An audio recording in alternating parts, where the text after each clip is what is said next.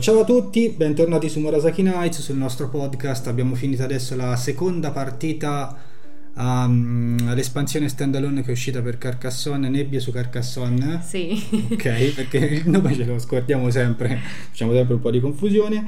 Allora, abbiamo giocato alla partita cooperativa standalone perché in realtà c'è anche la possibilità di integrare mh, questa Esatto. espansione sul Carcassonne base, diciamo. Esatto. Perché Ma eravamo- volevamo un po' provare, no? Sì, eravamo Eh, incuriositi da questa versione Sì. cooperativa perché è la prima volta per Carcassonne che va in una parte cooperativa e devo dire che, vabbè, non arrivando però alle conclusioni, ma come anticipo ci ha stupito in positivo, diciamo. Sì, sì, sì, sì, sì, sì, decisamente. Me l'aspettavo meno difficile È vero. perché su due partite siamo morti molto prima della- del termine della partita, quindi ha delle regole abbastanza complesse da avere una longevità discreta, quindi Esatto. cioè, sono- uno dice sono solo sei livelli in cooperativo, però probabilmente se già al secondo livello Esatto. le prime due volte siamo morti e abbiamo giocato diverse volte a Carcassonne, eh, probabilmente per farli tutti e sei in cooperativo Mm. con la stessa squadra ci vuole un po' di partite, quindi una buona longevità in cooperativo.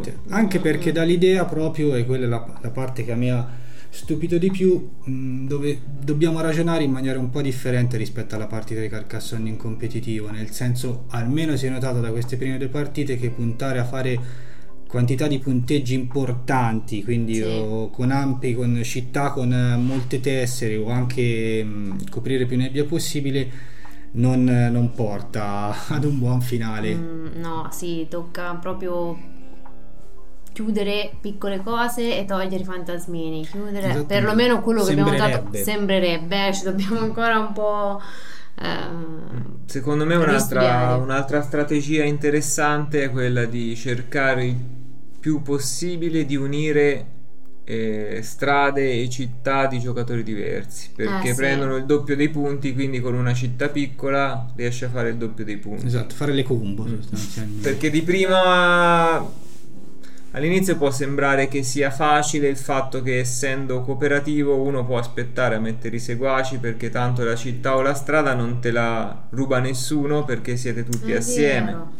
Quindi uno può aspettare di vedere lo sviluppo della città o della strada per non impiegare inutilmente un seguace. Però comunque sia il gioco è strutturato in una maniera tale che anche se i giocatori hanno questo vantaggio, poi si traduce comunque in una difficoltà bilanciata che non scade nel banale. Sì, Quindi anche aspettando di- per non sprecare, cioè il problema non sono tanto i seguaci, il numero dei seguaci che su Carcassonne competitivo può essere una, una discriminante, quando uno sta per finire i seguaci potrebbe essere titubante a fare nuove città anche troppo grosse o strade o inoltrarsi in cose che poi magari finisce i seguaci.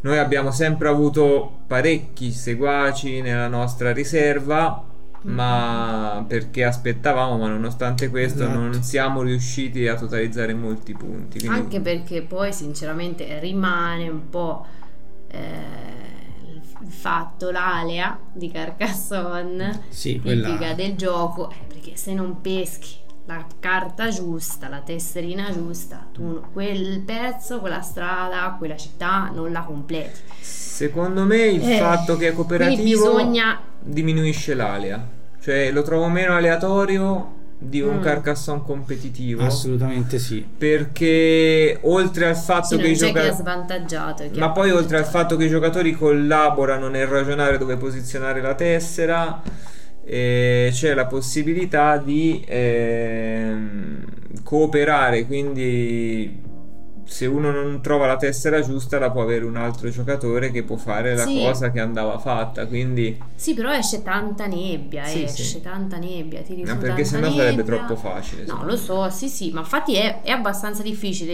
eh, già oggi, quando comunque leggevo le, rileggevo le, le istruzioni, eh, insomma, Sì, si è notato che- la, la complessità maggiore magari che ci può essere rispetto a un Carcassonne Sì, è- classico senza allora, espansioni chiaramente. Assolutamente, di base classico. è sempre comunque un gioco adatto a tutti tranquillamente, non è che deve Mm. spaventare.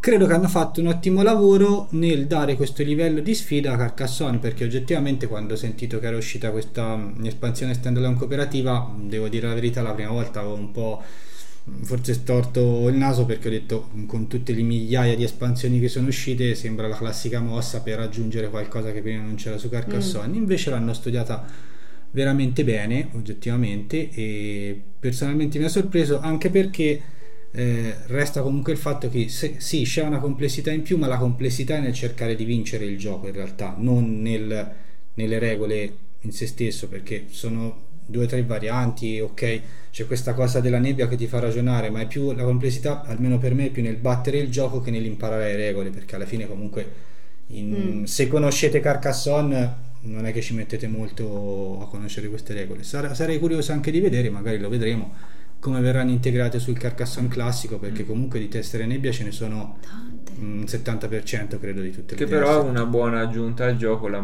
possibilità di giocarlo anche come espansione. È un'aggiunta importante, nel senso visto qualche espansione o micro espansioni sono Come la, la, la Wheel of Fortune. Esatto, questo cambierà sicuramente molto anche il Carcassonne classico. Io gli unici appunti che posso pensare per quel poco che abbiamo visto è che avrei introdotto castelli e cimiteri in due livelli diversi. Quindi magari non Ah. so come sono gli altri, però avrei fatto nel secondo livello per dire solo i castelli e poi solo i cimiteri. Poi non sono un gran patito della nuova grafica di Carcassonne che ha da qualche, da qualche tempo, mi piaceva più quella vecchia. Infatti esteticamente ti piace più la prima edizione, cioè le prime... E poi il fatto che non c'è più la squadra grigia, ma c'è quella rosa.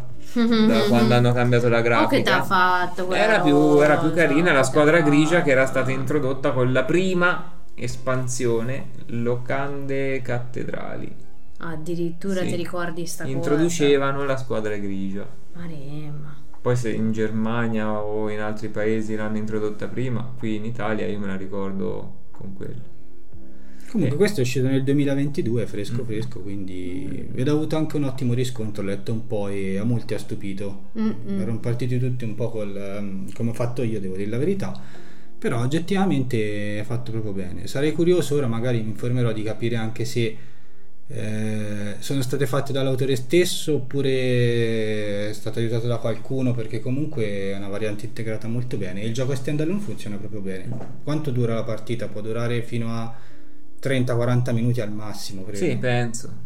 Se uno 35 minuti. qui da- dice in media. in Però media. magari in 5 giocatori se parlano parecchio per la strategia, Sì. eccetera, Sì, c'è un po' più potrebbe di, di- di interazione fra di noi, di chiacchierare. Nel Potrebbe senso- anche essere che se uno gioca parecchio male finisce in un quarto d'ora. Eh sì, ma le nostre Perché sono no- durate non è da sottovalutare perché su sei livelli già morire al secondo dopo due partite comunque eh, siamo nella fascia Sì. medio-bassa nel senso C'è anche da considerare molto come ultima cosa che dato che comunque è un gioco che non è nato cooperativo e nonostante abbiano fatto un bel lavoro è diventato cooperativo si nota un pochino di più almeno per me la- il discorso del leader dominante nel senso se c'è una persona più esperta che sa giocare a Carcassonne una che l'ha giocato poche volte qui comunque la, la strategia che magari adotta quella persona probabilmente sarà quella più corretta e quindi involontariamente si punterà a seguire quella credo che sia normale che però c'è da dire che essendo un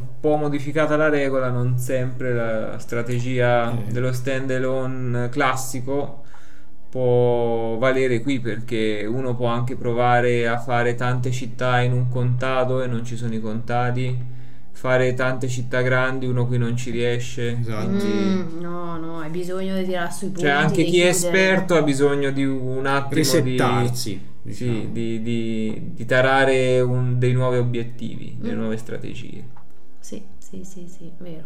ok comunque alla fine ha provato, è piaciuto provato, a tutti e tre diciamo credo Sì. Sì. e lo rigiocheremo magari proveremo anche la variante incorporata con il Carcassonne stesso vediamo un attimo E questo è quanto. Se volete sentire altri podcast, tanto usciranno per tutti i gameplay che faremo dei prossimi giochi, quindi ci risentiamo sul canale.